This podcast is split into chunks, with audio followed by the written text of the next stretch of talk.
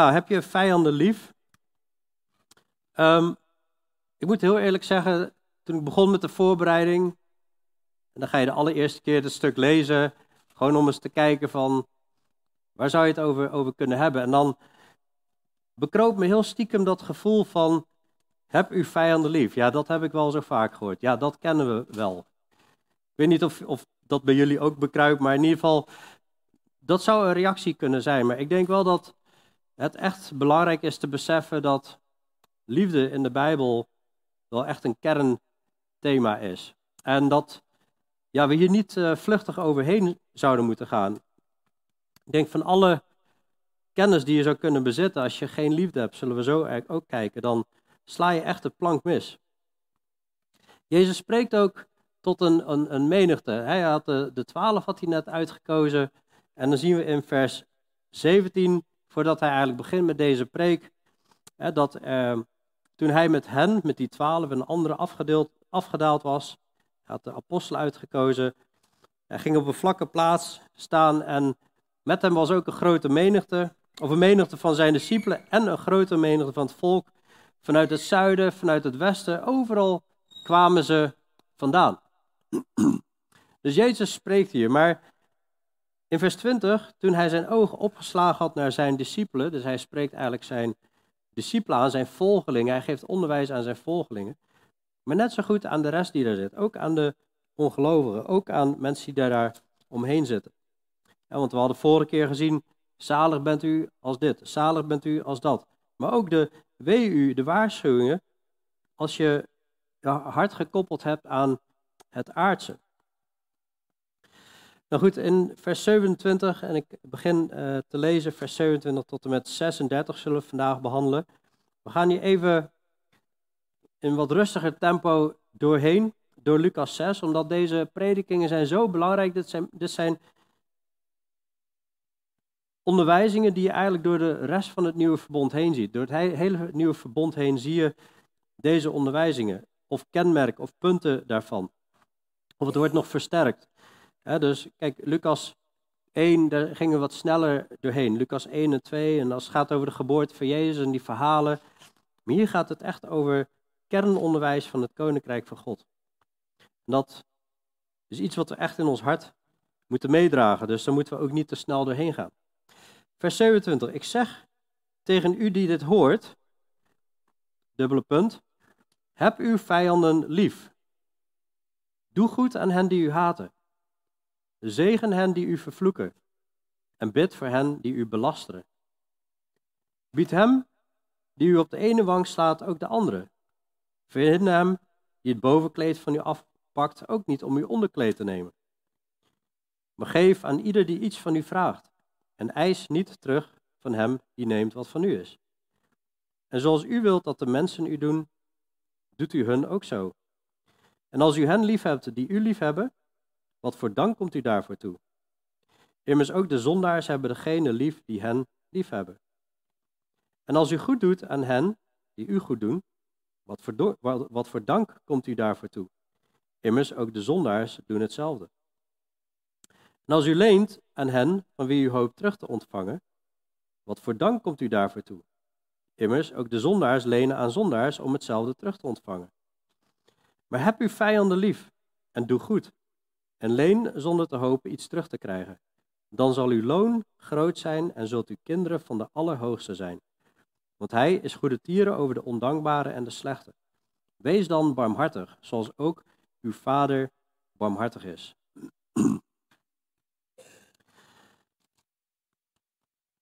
Ik heb vandaag eigenlijk ja, het stuk opgedeeld in, in vier punten. Heb je vijanden lief en de andere wang toekeren Behandel anderen zoals je zelf fijn zou vinden en wees barmhartig zoals je vader. En dat is eigenlijk het leven in het, het koninkrijk wat we hier zien. Maar het is belangrijk om te beseffen dat Jezus begint, maar ik zeg tegen u die dit hoort. En volgens mij zegt hij dat niet voor niks. Hij staat tegen de menigte te spreken. En ik, ik ga er gewoon vanuit dat iedereen hem kon horen. En dat het niet zo is van, oh, er waren een paar die het niet konden horen, want die zaten wat verder achteraan. Maar dat hij echt hier bedoelt, ik zeg tegen u die dit geestelijk hoort. Want dat zie je ook wanneer Jezus de gelijkenis geeft van de, van de zaaier. En dan spreekt hij over mensen die oren hebben om te horen. Je ziet als Jezus verschijnt aan Johannes op Patmos en de zeven gemeenten, of eigenlijk Johannes aanspreekt en een boodschap heeft voor de zeven gemeenten, dan staat er tot zeven keer toe wie oren heeft om te horen, laat die horen wat de geest tot de gemeente zegt. Heb je oren om te horen? Nou, oren om te horen, dat kan alleen als je opnieuw geboren bent. Of de wil hebt om de wil van de Vader te doen. En dan heeft hij als eerste, zegt hij, heb uw vijanden lief en doe goed aan hen die u haten, zegen hen die u vervloeken en bid voor hen die u belasteren. Dus hij zegt eigenlijk, heb uw vijanden lief. Dus de zin daarna is verbonden aan de zin daarvoor, doe goed aan hen die u haten. Hoe heb ik mijn vijanden lief? Doe goed aan hen die u haten. En ik geloof, de volgende horen er ook bij, zegen hen die u vervloeken en bid voor hen die u belasteren. Maar dit is een een, een bovennatuurlijke liefde, zullen we zien. Dit is een liefde die, zoals de wereld normaal niet reageert. Misschien op hele enkele momenten dat het lukt, maar vaak zit er dan toch weer een bepaald belang achter. Een eigen belang. Dit is bovennatuurlijke liefde die vanuit God gegeven wordt. En net zoals rups een vlinder wordt en je een nieuwe schepping hebt, zo moeten wij ook eerst een nieuwe schepping zijn. Eerst het evangelie hebben aangenomen, eerst in Christus zijn en de vrucht van de geest, dat is liefde, blijdschap, vrede, geduld, vriendelijkheid, goedheid, geloof, zachtmoedigheid en zelfbeheersing. Dat zijn hele krachtige eigenschappen. En we moeten natuurlijk de geest niet uitblussen. We moeten ons vullen met de geest, vullen met Gods woord. Steeds in gebed zijn, steeds bij de diensten zijn en dan komt dit eruit, want dan wordt dat gevoed. God heeft ons ook, als we over liefde nadenken, hij heeft ons ook een toolkit gegeven. En die toolkit die vinden we in 1 Korinthe 13. Dat is het hoofdstuk over de liefde. En daar wil ik heel even naar kijken voordat we hierin verder gaan. In 1 Korinthe 13, wat daar ook alweer staat. 1 Korinthe 13, dat is een hoofdstuk. Daarvoor gaat het over gaven en daarna gaat het over geestelijke gaven. En daartussenin gaat het over de liefde. Over dat de onderlinge liefde in de gemeente het allerbelangrijkste is. Dat is nog veel belangrijker dan de gaven. Maar dit stuk kun je ook toepassen op het huwelijk. Dit stuk kun je toepassen in de verkering. Dit stuk kun je toepassen zelfs op je vijanden. Maar hoe hij begint in hoofdstuk 13, 1 Korinthe 13, vers 1, dan zegt hij, ik, al zou ik de talen van de mensen en van de engelen spreken, maar ik had de liefde niet dan zou ik klinkend koper of een schallende symbaal zijn geworden. Al zou jij nog zo begaafd zijn in allerlei gaven. Of vers 2, al zou ik de gaven van de profetie hebben en alle geheimenissen weten en alle kennis bezitten. Oh, wat weet jij ontzettend veel. Wat, oh, of wat weet ik ontzettend veel. Al zou je dat allemaal bezitten. En al, al zou ik het geloof hebben zodat ik bergen zou verzetten. Maar ik had de liefde niet. Ik kan nog zo groot geloof hebben. En niet verkeerd begrijpen, geloof is belangrijk. Maar als je de liefde niet hebt, dan was je niets. En dan zou ik al mijn bezit uitdelen tot levensonderhoud van de armen. En dan zou ik mijn lichaam overgeven om verbrand te worden. Maar ik had de liefde niet. Het baatte mij niets. Terwijl we net hebben geleerd in het vorige deel dat we moeten ons loskoppelen van aardse rijkdom. En dat kunnen, we, dat kunnen we gebruiken tot zegen voor anderen. Maar dat moet wel in combinatie met liefde gaan. En ook, in, ook met geloof natuurlijk. Maar het moet in combinatie met liefde gaan. Anders baat het niets. Dus we kunnen de Bijbel lezen, we kunnen zoveel kennis hebben, we kunnen van alles weten over de eindtijd, we kunnen van alles weten over schepping, evolutie, we kunnen van alles weten over allerlei onderwerpen. Maar als we de liefde niet hebben, dan slaan we volledig de plank mis. Dus het hoofdstuk van vandaag is ontzettend, of dat stuk van vandaag is ontzettend belangrijk. En wat is die liefde dan? In 1 Korinthe 13, de liefde is geduldig. Die vergeeft tot 7 maal 70 maal. Zij is vriendelijk. niet, niet een houding van ik ben er wel klaar mee. Ze is niet jaloers. Je wil niet alles hebben wat anderen hebben. De liefde pronkt niet. Die zelfpromotie. Kijk eens naar mij. Kijk eens hoe goed ik ben. Ze doet niet gewichtig, die is niet opgeblazen. bijvoorbeeld over kennis. Ze handelt niet ongepast. dat is niet raar, niet lomp. Als je dat nog één keer zegt, dan krijg je stuiter op je neus. Ja, dat is ongepast handelen. Zij zoekt niet haar eigen uh, uh, belang. Ikke, ikke, ikke. Ja, dus, ja, ik heb zes kinderen en dat zit echt in de menselijke natuur. Ik ook, ik ook, ik, ik. Dat komt er heel vroeg uit. Ze wordt niet verbitterd, geprikkeld, vasthouden aan, oh, iemand heeft mij onrecht gedaan. Ik ken een vrouw, die is rond de 75 jaar, helemaal verbitterd. Die woont bij mij in de buurt. En die heeft mij dit aangedaan. En die heeft mij dat aangedaan. En ook nog in kerken. Hè? En ze is helemaal verbitterd.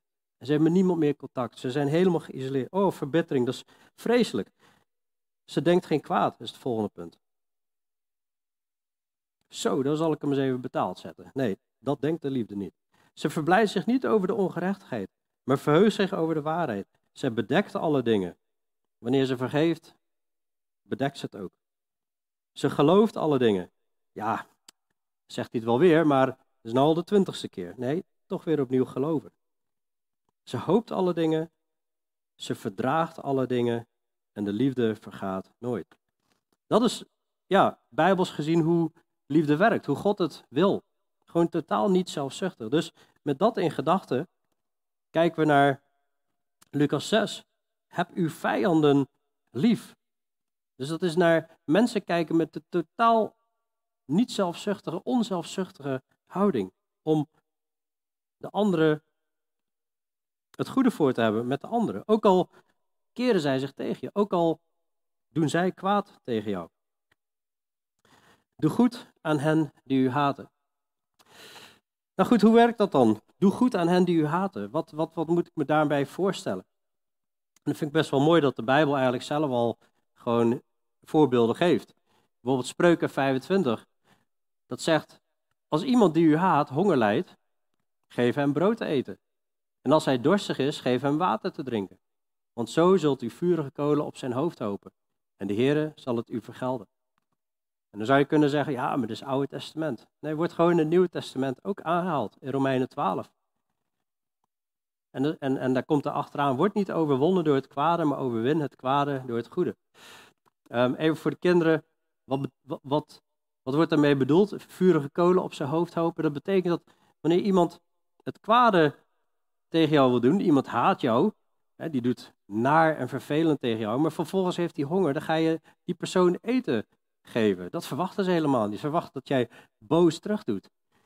Dus ze verwachten eigenlijk een boze reactie. Maar op het moment dat je liefdevol reageert, huh, dat, dat, snappen ze niet. Ja, maar dat, zo werkt dat toch niet? Als ik boos doe tegen jou, word jij boos tegen mij. Maar oh, dan op een gegeven moment kunnen ze niet meer tegen. Van, en, en dan gaan ze bedenken, ja, laat ik ook maar aardig tegen de ander doen. Hè, als goed. Dat is die vurige kolen op zijn hoofd hopen. Dat, ze op een gegeven moment, oh, dat is iets, dat kun je op een gegeven moment niet meer tegen. Als je vurige kolen op je hoofd zou hebben. En dat is een, dat is een beloning. De Heer zal het u vergelden. Dus word niet overwonnen door het kwade, maar overwin het kwade door het goede. En er staat zo ontzettend veel in de Bijbel hierover. Ik zou hier, nou ja, over één, één zin zou je al bijna gewoon een hele preek kunnen geven. Een ander voorbeeld, heel praktisch. En nou zou je kunnen zeggen, ja, dan ga je uit, uit de wet van Mozes aanhalen. Dat is wettisch.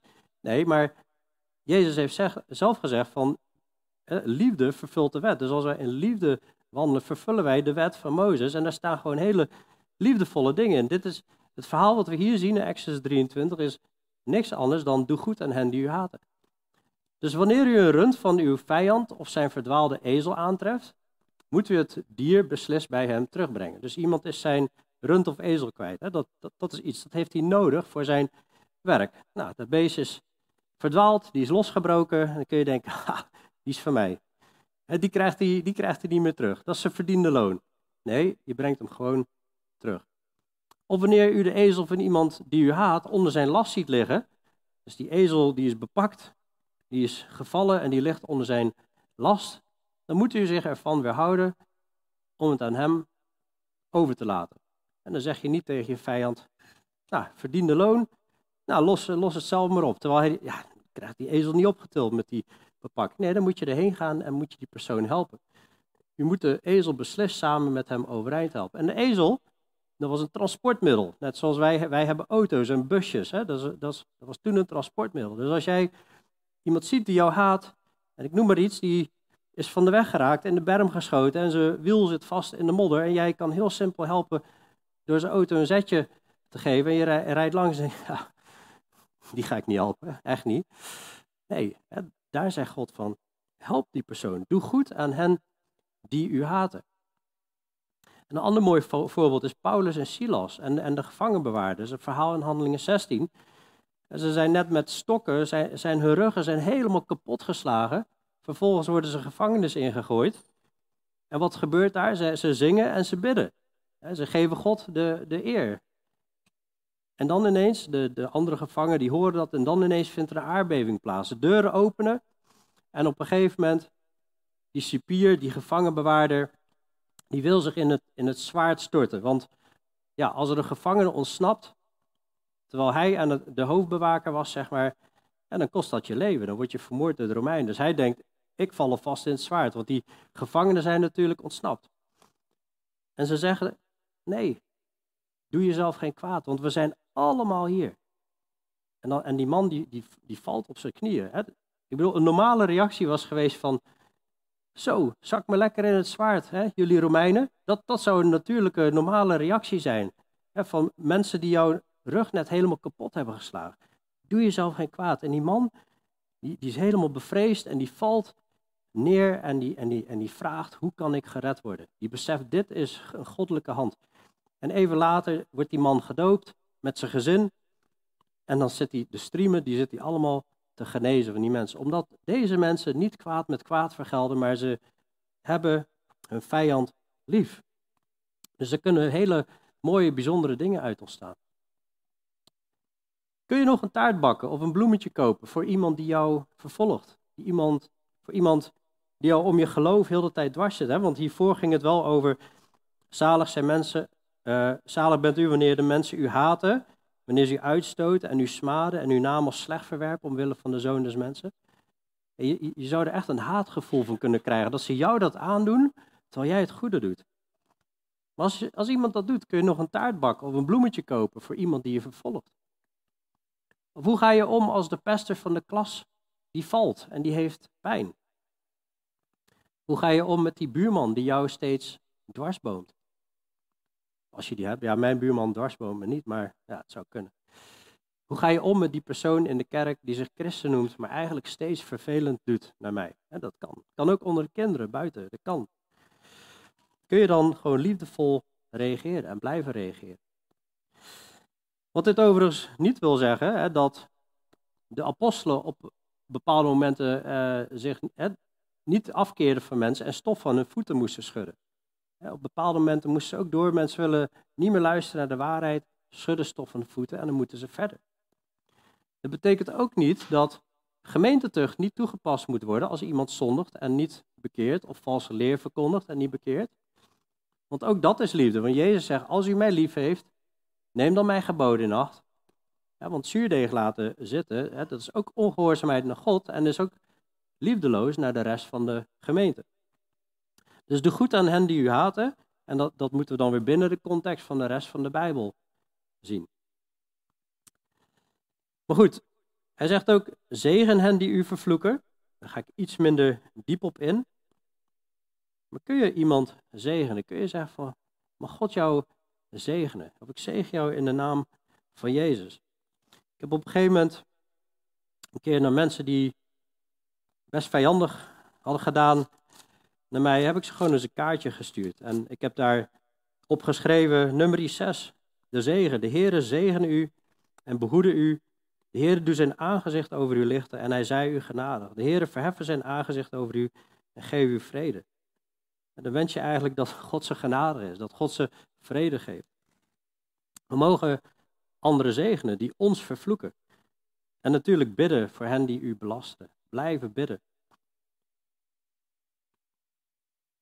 En Jezus zei ook, Vader, vergeef het hen, want zij weten niet wat ze doen. Heer, wilt u hun ogen openen? Wilt u hun vergeven? Nou goed, dan gaat het verder met de andere wang toekeren. Bied hem die u op de ene wang slaat ook de andere.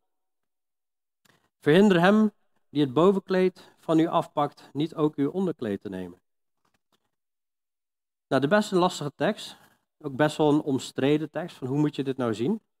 Betekent dit dat christenen passivisten horen te zijn? Dus in geen enkel geval ooit mogen wij geweld toepassen. Ik denk wat dit gedeelte leert is dat we een houding moeten hebben dat je niet agressief reageert wanneer mensen vijandig tegen je doen. En dat je reageert op een, op een manier met een houding die ze niet verwachten, een liefdevolle houding. Het scheen ook in rechtszaken wel eens zo te zijn toen de tijd dat er wel eens een vonnis werd geveld en dan mocht nou, de aanklager mocht de ander, als hij in zijn gelijk werd gesteld, hè, als, als een straf mocht hij iemand op zijn wang slaan. Maar goed, volgens mij gebeurt dat niet in, in, Nederland. Sommigen zouden dat misschien wel prettig vinden, maar uh, nou in ieder geval, ik weet niet of, of, of dat in ieder geval voor nu de toepassing moet zijn. Um, dat als iemand je slaat, het zou kunnen hè, dat je zegt, nou, wil je me nog een keer slaan? Als je dat prettig vindt, mag me nog een keer slaan.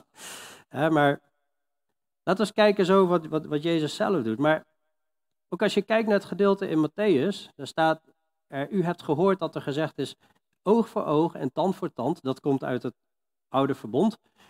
in de rechtszaken, dan was het, als iemand een oog van iemand kapot had gemaakt, dan, nou, als vergelding was het oog. Uh, ik zeg u echter dat u geen weerstand moet bieden aan de boze. Maar wie u op de rechterwang slaat, keer hem ook de andere toe. En als iemand u voor het gerecht wil dagen en uw onderkleed nemen, geef hem dan ook het bovenkleed. En wie u zal dwingen één mijl te gaan, ga er twee met hem. En ik denk dat dat de kern is. Dat je iemand reageert vijandig, iemand reageert hatelijk. En dat je eigenlijk op, op een bepaalde manier wijsheid vindt om een soort medewerking te verlenen. Um, ja, eh, eh, dat je reageert op een manier dat de persoon eigenlijk niet verwacht. Waarom heb ik er twijfels bij om dit volledig letterlijk te nemen, zeg maar? De andere wang toekeren. Omdat, ja, we kunnen ook gewoon kijken hoe Jezus dit heeft toegepast. Jezus, in Johannes 18, nou, Jezus zegt iets en, en toen gaf een van de dienaars die daarbij stond, die gaf Jezus een slag in het gezicht. Dat is wanneer, vlak voor de kruising. En zei, antwoordt u zo uh, de hoge priester? En Jezus antwoordde hem, als ik verkeerd gesproken heb, bewijs dan wat er verkeerd is. Maar als het terecht was, waarom slaat u mij dan? Dus hier wordt Jezus geslagen in zijn gezicht en hij reageert niet van, sla me nog maar een keer. Hoewel tegelijkertijd hij daarna ook zichzelf heeft overgegeven om, om verder geslacht te worden, afgeslacht te worden. Maar in ieder geval, hij spreekt eigenlijk woorden van recht. Van is dit rechtvaardig wat jullie doen? Dus hij gaat er wel op in. Het is natuurlijk ook een gezegde, in onze spreektaal ook, oeh, dat was een, een, een, klap in mijn gezicht. Dus de vraag is of je dit nou, letterlijk moet nemen.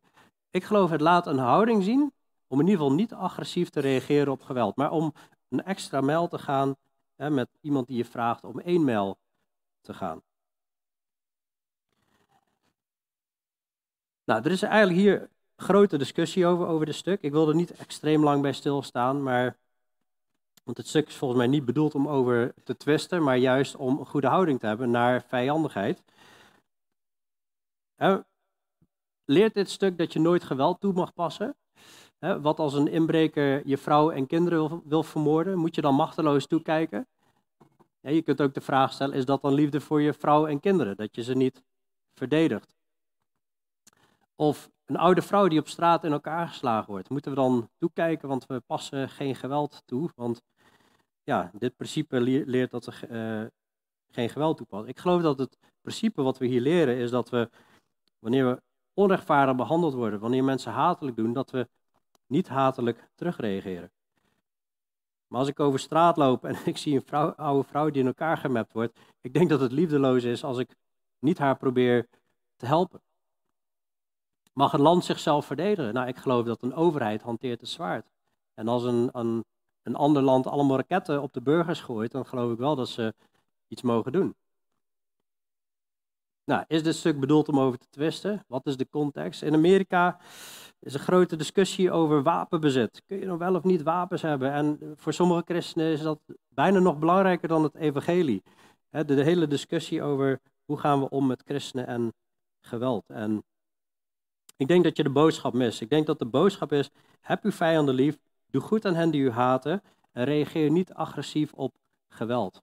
Probeer op alle mogelijke manieren het geweld te sussen of de woede te sussen. Dat je op een zachte manier kan reageren. want mensen verwachten wraak, maar doe iets wat juist verdraagzaamheid en liefde toont. Spreuken 15 zegt, een zacht antwoord keert woede af, maar een krenkend woord werkt toorn op. dus als wij zacht reageren, dan kunnen we de woede afkeren. Dus reageer met liefde en niet wraak, zoals God barmhartig is geweest met ons en zijn zoon zond om te sterven toen wij nog zondaars waren. want het eindigt met wees dan barmhartig, zoals ook uw vader barmhartig is. Leef in het besef van de ander is waarschijnlijk nog niet opnieuw geboren. De ander heeft de Heer nog niet leren kennen. De ander weet nog niet wat genade is, wat vergeving is en wat echte liefde is, omdat hij nog in het vlees leeft. En natuurlijk zijn er hele moeilijke situaties. Ik kan onmogelijk hier even alle situaties even in kannen en, en, en kruiken gieten om te zeggen, zo moet je in alle gevallen uh, reageren. In Jacobus 1 staat ja, hè, dat we moeten uh, bidden als er een wijsheid tekort schiet. Dat we moeten bidden om wijsheid en dan zal God dat geven. Er zullen hele moeilijke situaties zijn en je, je kunt vast uh, allemaal wel voorbeelden bedenken. Ja, maar wat als dit? Moet je dan dat? En, dus uh, het principe is, wat is je hart?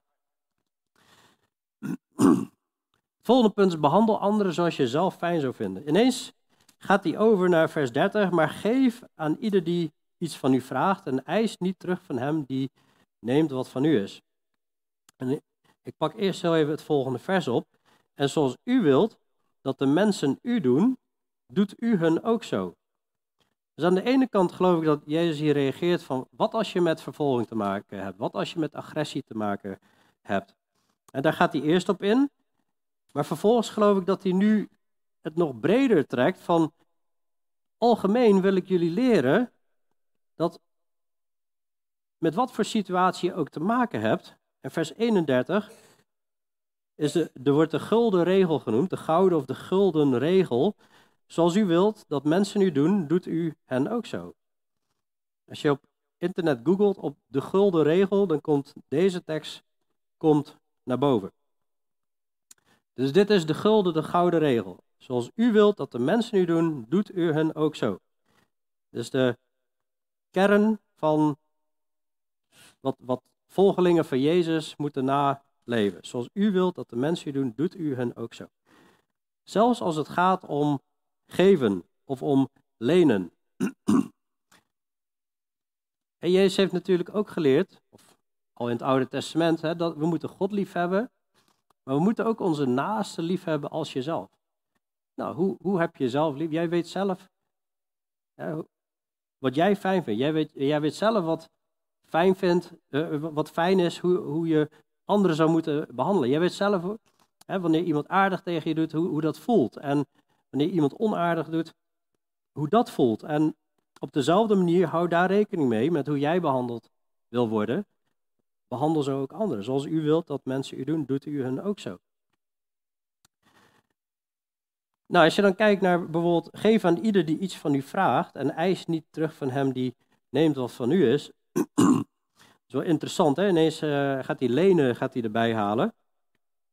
In vers 34 komt dat ook weer terug. Als u leent aan hen van wie u hoopt terug te ontvangen, wat voor dank komt u daarvoor toe? Immers ook de zondaars lenen aan zondaars om hetzelfde terug te ontvangen. Ja, maar heb uw vijanden lief, doe goed en leen zonder te hopen iets terug te krijgen. En ik geloof dat dat lenen weer helemaal valt in het, in het plaatje, in de context van waar Jezus het eerder over had. Wat, wat hebben we vorige week geleerd? Zalig bent u armen, want voor u is het koninkrijk van God. Van God. Zalig bent u die nu honger hebt. We hebben geleerd van, we moeten loskoppelen van het aardse bezit. We moeten loskoppelen van het aardse. En niet verlangen naar de rijkdom, want wee u rijken, want u hebt uw troost al. Dus op het moment dat iemand iets vraagt om te lenen, en waar, waar kloppen mensen meestal aan om iets te lenen? Bij mensen die iets hebben natuurlijk. mensen die niks hebben, daar wordt niet zo snel aangeklopt om iets van te lenen. Goed, welke mogelijkheid je ook hebt, geef aan ieder die iets van u vraagt. Eis niet terug van hem die neemt wat van u is. Dus als je iets uitleent, iets van je bezit of, of geld of wat dan ook, verwacht het niet terug. Eis het niet op. Jouw bezit is uiteindelijk gewoon van God. Daarom wil God ook dat we loskoppelen. David die had dat geleerd. Van alles is van u. We ontvangen de dingen uit uw hand en uit uw hand geven we het terug. En ik geloof dat God ons bezit geeft om anderen ermee te kunnen zegenen. Zalig bent u armen wanneer je niet vastzit aan dat bezit. In Deuteronomium 15 zag je die liefde ook al. Als er onder u een arme zal zijn, iemand uit uw broeders binnen een van uw poorten in uw land, dat de Heere, uw God, u gegeven, uh, u geven zal, dan mag u uw hart niet verstokken of uw hand sluiten voor uw broeder die arm is. Dus mensen mochten hun hart niet toesluiten voor mensen die iets nodig hadden. Integendeel, u moet uw hand wijd voor hem open doen en hem overvloedig lenen, genoeg voor wat hem ontbreekt. En dan vult Jezus het aan. En als hij het niet terug kan betalen, eis het niet terug van hem die neemt wat van u is. En wat, wat belooft hij erbij? In vers 35. Heb uw vijand lief, doe goed, leen zonder te hopen iets terug te krijgen, dan zal uw loon groot zijn en u zult kinderen van de Allerhoogste zijn. Dus God zal je belonen. Als je iets uitleent, je eist het niet terug en je krijgt het niet terug, God zal je belonen. Het is een bemoediging. En we zien hier eigenlijk dat God is barmhartig. God geeft wetten omdat God barmhartig is en omdat Hij geeft om de armen. Hij geeft om de mensen in nood. En omdat Hij geeft om de mensen in nood, vraagt God ons ook om barmhartig te zijn naar deze mensen. Wees barmhartig, zoals ook uw vader barmhartig is. Als iemand genoeg geld heeft, hoeft hij ook niet te vragen om te lenen. Dus het zijn meestal mensen die in de problemen zitten, die de vraag stellen, mag ik iets lenen? Dat is echt de wereld op de kop, want in, in, in de wereld is het van, als jij iets van mij leent, dan eis ik dat terug, zelfs met rente. Dat is het hele idee van de banken, zeg maar. En dan zal er misschien eens een keer een aardige vriend tussen zitten die eens een keer zonder rente iets uitleent. Maar over het algemeen is het, als jij iets uitleent, dan wordt dat teruggeëist. En ik zat ook te denken van, ja, eh, dit staat ook in de context van hoe reageer je op negatieve situaties. Ik denk ook dat, ja, als je kijkt naar geld, vergeet niet, vijandigheid kan heel snel ontstaan door geldconflicten. Heel veel ruzies zijn ontstaan om geld. Of jij hebt dit van mij geleend en ik heb het niet terug gehad. Ik ben wel klaar met jou. Ik hoef jou niet meer eh, te zien. Dat kan haat en woede en strijd veroorzaken. Nou, volgens mij leert Jezus hier van, we hebben onze vijanden lief. We reageren totaal niet agressief, we reageren zachtmoedig en barmhartig. En ook als het gaat om financiële situaties, we doen wat we kunnen, krijgen we het niet, vertrouw op de Heer, Hij zal je belonen. Maar we zijn barmhartig naar andere mensen, want dan zul je kinderen van de Allerhoogste zijn. Dit is een kenmerk van een kind van de Allerhoogste. Dus wees barmhartig, zoals ook uw vader barmhartig is. Zo eindigt het in vers 36. Ja, en het laatste stukje is wees barmhartig, zoals je vader ook barmhartig is. Als je hier verder leest in vers 32, als u hen lief hebt, die u lief hebben, wat voor dank komt u daarvoor toe? Immers ook de zondaars hebben degene lief die hen lief hebben. Als u goed doet aan hen die u goed doen, wat voor dank komt u daarvoor toe? Immers ook de zondaars doen hetzelfde. Zij zeggen eigenlijk van ja, vaak zijn we in de wereld gewend om aardig te doen en lief te hebben wie jou lief hebben. Jij hebt dezelfde interesses als mij. Dus ja, wij zijn vrienden. Wij doen aardig tegen elkaar. Wij hebben dezelfde politieke gedachten. Of wij zitten in hetzelfde uh, kerkje. Of wij zitten, nou enzovoort. Maar als u hen lief hebt, die u lief hebben, wat voor dank komt u daarvoor toe? is, is, is dat een dankje waardig? Of eh, moeten we daarvoor klappen? Zo, zo, dat is bijzonder. Dat is volgens mij wat hij aan het zeggen is. Immers ook de zondaars hebben degene lief die hen lief hebben. En als u goed doet aan hen die u goed doen, wat voor dank komt u daarvoor toe?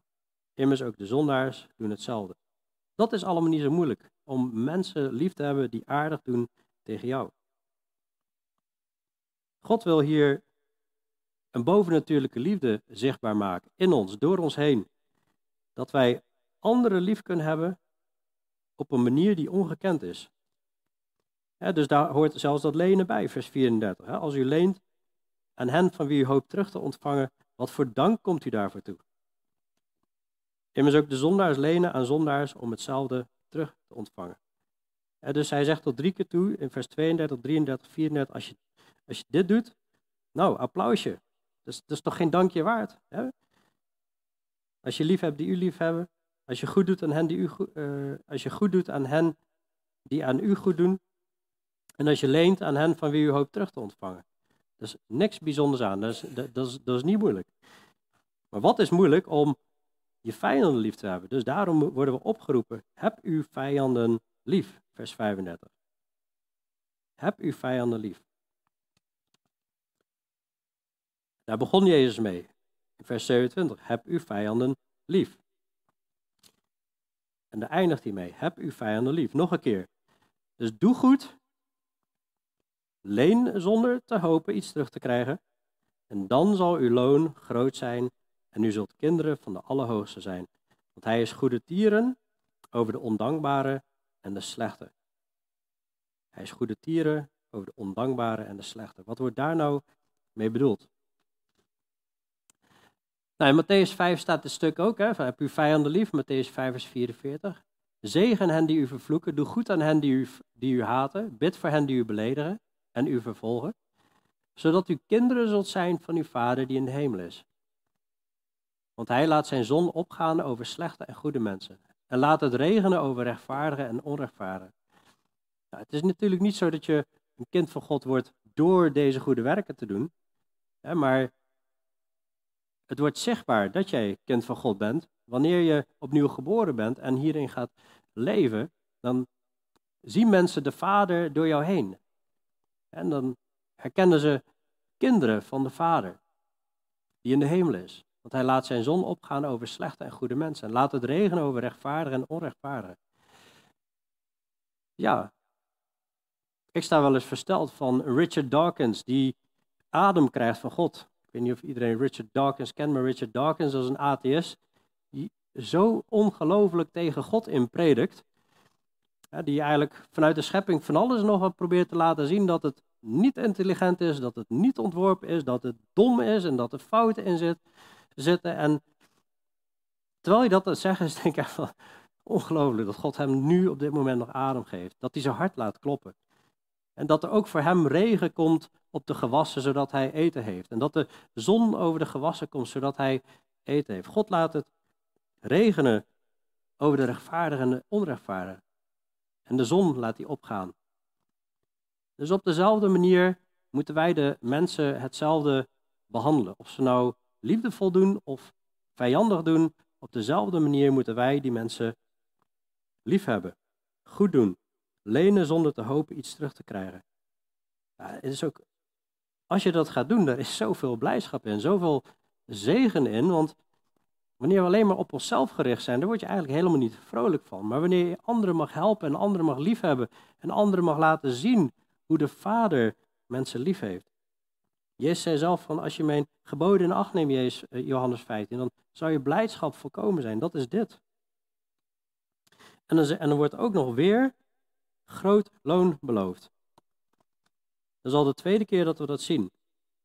Eerder zagen we in vers 22 en 23, hè, wanneer mensen je haten, uitstoten, smaden en je naam als slecht verwerpen omwille van de zoon des mensen, wat moesten we doen? Verblijd u op die dag, spring op van vreugde, want zie, uw loon is groot in de hemel. En nu staat er weer, heb vijanden lief, doe goed, leen zonder iets terug te krijgen, dan zal uw loon groot zijn en zult u kinderen van de Allerhoogste zijn. Want hij is goede tieren over de ondankbare en over de slechte. Wees dan barmhartig, zoals ook uw Vader barmhartig is. In Matthäus staat er, wees dan volmaakt, zoals uw Vader die in de hemel is volmaakt is. Volmaaktheid in Gods ogen wordt niet gekoppeld aan of jij geen fouten meer maakt op je werk. Nee, als je dit vergelijkt, volmaakt ben je wanneer je barmhartig kan zijn. Wanneer jij liefdevol kan reageren op het moment dat er kwaad gedaan wordt. Het wordt niet overwonnen door het kwade, maar overwinnen het kwade door het goede. Dus heb net zoveel liefde en medeleven als uw hemelse vader. En zoals Jezus kon zeggen, Vader, vergeef het hen, want zij weten niet wat zij doen. Kunnen wij dat zeggen? Oh, die ander doet zo vijandig. Maar hij weet niet wat hij doet. Hij beseft niet voor wie die straks gaat verschijnen. Hij beseft niet dat hij gevangen is in de duisternis. Hij beseft het niet. Wees barmhartig, zoals ook uw vader barmhartig is. Ik werd hier echt door geraakt ook tijdens de voorbereiding. Wauw, dit is zo'n ongelofelijke liefde wat hier staat. Hoe wij naar de anderen mogen handelen. En dus zo'n grote liefde dat God ons hiertoe oproept om dit te doen. En eigenlijk terwijl we leren over de instructies hoe we moeten wandelen, leren we ook over wie God is. Dit is ongelooflijk grote barmhartigheid. Om zo te reageren. Wat heeft God toch een geduld met de mensheid dat de mensheid nog niet compleet weggevaagd is bij de zondvloed. Dat de grote verdrukking nog niet begonnen is en, en God nog steeds uitstelt. God is zo barmhartig. En tegelijkertijd moeten we beseffen dat de barmhartigheid voor God is één van zijn aspecten. Sommige christenen leggen hier alleen de nadruk op. Want God is ook te vrezen, hij is ook heilig, hij is ook rechtvaardig. Ja, en hij is liefdevol en genadig. Dit is één van zijn geweldige eigenschappen. En dat kunnen we alleen maar wanneer we vervuld zijn door de geest, wanneer we opnieuw geboren zijn en continu onszelf vullen. Zullen we daarvoor bidden?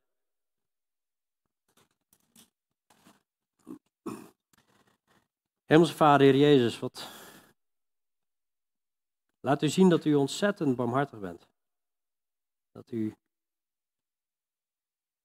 ja, u wilt dat uw kinderen niet vijandig doen. En mensen die ze kwaad behandelen. Zodat ze onder de indruk mogen raken van de verandering die in ons heeft plaatsgevonden. Zodat ze onder de indruk mogen raken van de kracht van de Heilige Geest zodat ze onder de indruk mogen raken van het evangelie, van wat u heeft gedaan, Heer Jezus, wanneer we ze dat uitleggen. En ze zien daadwerkelijk die verandering in ons. Heer, help ons om zo uw barmhartigheid te weerspiegelen en het niet te verprutsen, Heer. Heer, wilt u ons daarin ook helpen? Dat we genadig zijn naar de wereld om ons heen, naar de mensen om ons heen die vijandig tegen ons doen. Dat we het goede doen, dat we hen zegenen, dat we voor hen bidden. Heer, en ja, we bidden ook voor mensen die vijandig zijn tegen ons. Heer, wie dat ook maar mag zijn in, in ieders leven, en in welke situatie dan ook, Heer, we bidden voor deze mensen. Heer, dat ze uw barmhartigheid mogen zien, dat ze u mogen leren kennen, dat ze opnieuw geboren mogen worden. Dat ze onder de indruk mogen komen van het evangelie. Heer, wilt u hen ook zegenen die ons vervloeken, die ons onze naam als slecht verwerpen. Wilt u hen zegenen, wilt u hen genadig zijn. Heer, open hun ogen, zodat ze u mogen leren kennen. Heer, wilt u uh, ons hier krachtig in gebruiken, Heer? Wilt u kracht, ons krachtig gebruiken om elkaar lief te hebben in de gemeente, in de gezinnen, maar ook naar de wereld om ons heen. Zowel naar de mensen die ons lief hebben, als ook naar de mensen die ons niet lief hebben en ons haten. Heer, wat een bovennatuurlijke liefde, wat een genade laat u hier zien. Dank u wel. In Jezus' naam. Amen.